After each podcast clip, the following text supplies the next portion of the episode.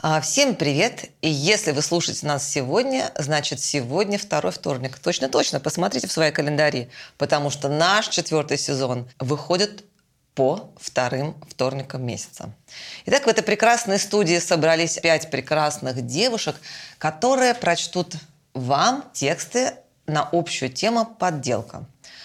Вот вы подумайте, что такое подделка для каждого из вас? Для кого-то, возможно, это ну, какая-нибудь бриллиант, для кого-то, может быть, это техника, для кого-то, возможно, поддельная любовь, а для кого-то, возможно, это и целая жизнь.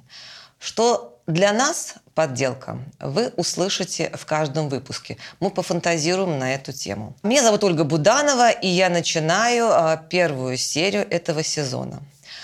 Вы знаете, я обычно пишу тексты с таким некоторым социальным налетом, пытаюсь заглянуть куда-то э, в глубину души, то, что отзывается мне на данный момент, и то, что что-то глубоко личное. А в этот раз я решила похулиганить. И натолкнула меня на это э, отзывы некоторых слушателей на тему того, что у меня якобы сексуальный голос. Поэтому сегодня свой голос я буду менять и попробую говорить разными голосами. Итак, а, первая серия четвертого сезона. Тема «Подделка» и мой текст, текст Ольги Будановой, под названием «Самозванец». В тот день привезли его – он был большой, обеденный, цвета застарелой слоновой кости, с потертостями на столешнице и боковинах. Его когда-то гладкая поверхность была покрыта маленькими черными дырочками, погрызенными древесными жучками. Ножки нового жильца дома были изогнуты и немного несимметричны. Казалось, что одна больше другой, из-за приклеенной белой бархотки на основании. На изгибе они были украшены резьбой из цветов, но в некоторых местах узоры утратили по пол лепестка – за древностью лет своего владельца. Когда стол вносили, неотесанный грузчик задел изогнутой ножкой о проем двери. Анна Павловна заохала, затрепетала, замахала руками, как бабочка, улетела в соседнюю комнату, вернувшись с бархатным пледом, и аккуратно обернула им ножку. «Сюда, Пожалуйста, сюда. Будьте аккуратны. Прошу вас. Это дорогая вещь. Несите аккуратно трепетала Анна Павловна. «Да, ставьте вот сюда, под окно, обязательно под окно. Дневной свет будет падать на него, передавая всю его красоту. А вечером, когда соберутся гости за чаем, он так уютно будет подсвечиваться старинным абажуром». Анна Павловна улыбнулась от этой мысли, томно и кокетливо прикрыв глаза, как будто заигрывая с целым ворохом невидимых кавалеров – Жизнь Анны Павловны состояла из фарфоровых кружечек, серебряных ложечек, изящных статуэток, бархатистой мебели. Все-все, что окружало хозяйку дома, должно было соответствовать ее личному статусу. Впрочем, и люди рядом с ней водились на редкость, по ее словам, исключительные, понимающие толк в искусстве и соответствующие, так сказать. Нового жильца поставили в гостиную около окна, изрядно потеснив другую мебель. Его появление вызвало волнение и некоторое недовольство среди других жильцов. «Просмотрите на него! Какой он важный! И чего он себе возомнил? Встал тут середины прямо, закрыл мои стеклянные дверцы, и не видно будет теперь гостям мои сервизы возмущался бельгийский буфет начала XIX века. Анна Павловна когда-то с нетерпением ожидала его прилета в аэропорту и с волнением при получении ценного груза оглядывала каждый кусочек готического узора. «Ну, послушайте, по-моему, он, его цвет отлично гармонирует с моей инкрустацией из Сашмита», кокетливо спорила венецианская консоль начала XX века. «А по-моему, он пытается вытеснить нас с жилплощади. Многовато места занялся пробубнил диван Честерфилд, но тут же подумал, что стоит свести дружбу с новым жильцом. Диван Анна Павлова нашла практически на помойке, а теперь тот был обит натуральной кожей с бронзовыми пуговками на перекрестке капроновых нитей. Он определенно был главным персонажем среди других жильцов дома, но его темное прошлое порой выдавало в нем истеричные нотки неуверенности, никак не сочетающиеся с грозным внешним видом. Сохранял спокойствие только любимец Анны Павловны – деревянный стул эпохи Арнуво, обитый малиновым велюром. С ним хозяйка не расставалась никогда. Он был везде и всегда с ней. Захотела ли Анна Павловна присесть в спальне перед окном прочитать роман, то тут же его мягкое сиденье обволакивало, как облако выпуклости владельцы. Захотел отведать черничный маффин, деревянный подлокотник был рад предложить ей свою услугу в качестве подпорки. А если Аннушка собиралась в театры, твердая, но упругая спинка поддерживала осанку владелицы при накладывании макияжу. «Не волнуйтесь, друзья!» – высокомерно сказал стул. «На медне прибудет Павел Петрович. Он и определит место данного субъекта». Стали ждать Павла Петровича. Уже с утра Анна Павловна хлопотала по хозяйству. Как-никак дорогой и важный гость. Эксперт в своей области. Настоящий и неподдельный оценщик антиквариата. Стол был намыт, начищен, натерт. Восковые белые свечи серебряных подсвечников XVIII века украшали без того чересчур красивого героя вечера. Анна Павловна собственноручно принесла своего любимца. Хотела приставить его к столу, тут как-то замешкалась, засуетилась и твердой рукой отправила стул к чайному столику. «Не подходит. Определенно не подходит. Нет, ему, этому стулу, здесь не место. Пора подумать о сете, которые бы гармонировали с этой красотой». Любимец сжался. Казалось, что даже его темное дерево стало еще темнее, как-то поблекло. Он мечтал только об одном чтобы дорогой Павел Петрович скостил столу несколько десятков лет. Дорогой эксперт не заставил себя ждать. Он раскашлялся в дверях, раскланялся в прихожей, раскраснелся за столом и растомился в деревянном золоченом кресле стиля Людовика XV, отведывая блюдо за блюдом. Пришла пора чая и экспертизы. Павел Петрович надел очки в роговой оправе, достал дополнительную лупу. Затем потрогал, понюхал, посмотрел, потер, Поскреб, почесал, поводил кисточкой, поковырял палочкой, похожей на зубочистку в дырочках, как дырки больного зуба. Посмотрел содержимое под лупой, поднял глаза и вынес вердит. Подделка изготовлена в Китае, в провинции Дунгуань, примерно 6 месяцев назад. Белоснежная рука Анны Павловны взлетела и замерла с фарфоровой чашкой сервиза дракона петух над столом. Немного растерянно помедленно – задрожала, как-то нелепо перенесла чашку на венский кофейный столик. Рыжий кот Борис, обтираясь до этого обножки стола, шарахнулся под ноги хозяйки. Анна Павловна со вздохом плюхнулась на мягкое сиденье своего любимца. «О, вас не проведешь, Павел Петрович!» Поймав самообладание, ласковым голосом произнесла хозяйка дома. «Вы оценили мою шутку, я уверена. А мне захотелось придать этому дому некой эклектики. Павел Петрович улыбнулся и перевел разговор в область искусства.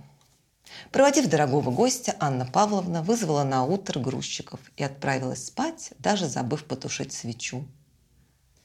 В темной комнате холодным светом освещал огонек свечи мертвенную бледность столешницы. Воск капал на серебро, скатываясь и застывая причудливыми каплями на основании подсвечника. Вдруг Одна капля покатилась дальше, быстро-быстро, как будто что-то важное о чем-то предупредить хотела самозванца. И остановилась только тогда, когда ее горячее тело прожгло белую краску столешницы, обнажив фанеру.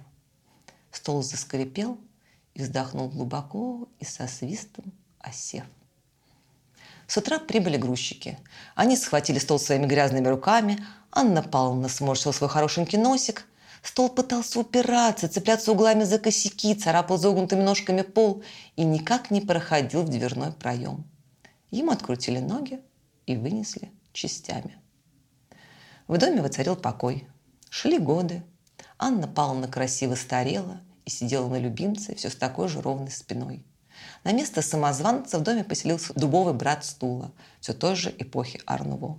А сам стул в минуты ностальгии вдруг Возьмет, да и вспомнит непрошенного гостя, жалея про себя, что не подарил ему тогда хоть пару десятков своих лет.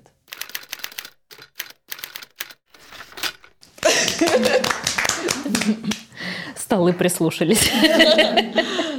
Да-да-да, кстати, мебель здесь точно, наверное, прислушалась. Ну, Это прямо очень, очень трогательно. Я, правда, ждала, после твоего анонса, я ждала эротики.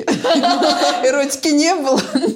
Но все взаимоотношения э, между мебелью и вот этой вот э, женщины, женщины любители, любительницы а, антикварной Якобы мебели. настоящего. были, да, бы- были очень прям выточены вот так, как, так, так, как это должно быть. Напомнило мне немножко мою историю про платье. И когда вообще вот это вот от- от, э, олицетворение предметов очень интересно. Мне даже было ожидание такое, что он все-таки сгорит у нее под свечой, но ты не дала ему этого сделать. А жаль. А жаль. Я думала, сгорит все, вся ее мебель. Хороший поворот, ты знаешь. Китайский стол отомстил. Да, да, да. как да. свечка. У меня, у меня, у меня была такая Хороший, иде- кстати, правда, И- такой. Ситком.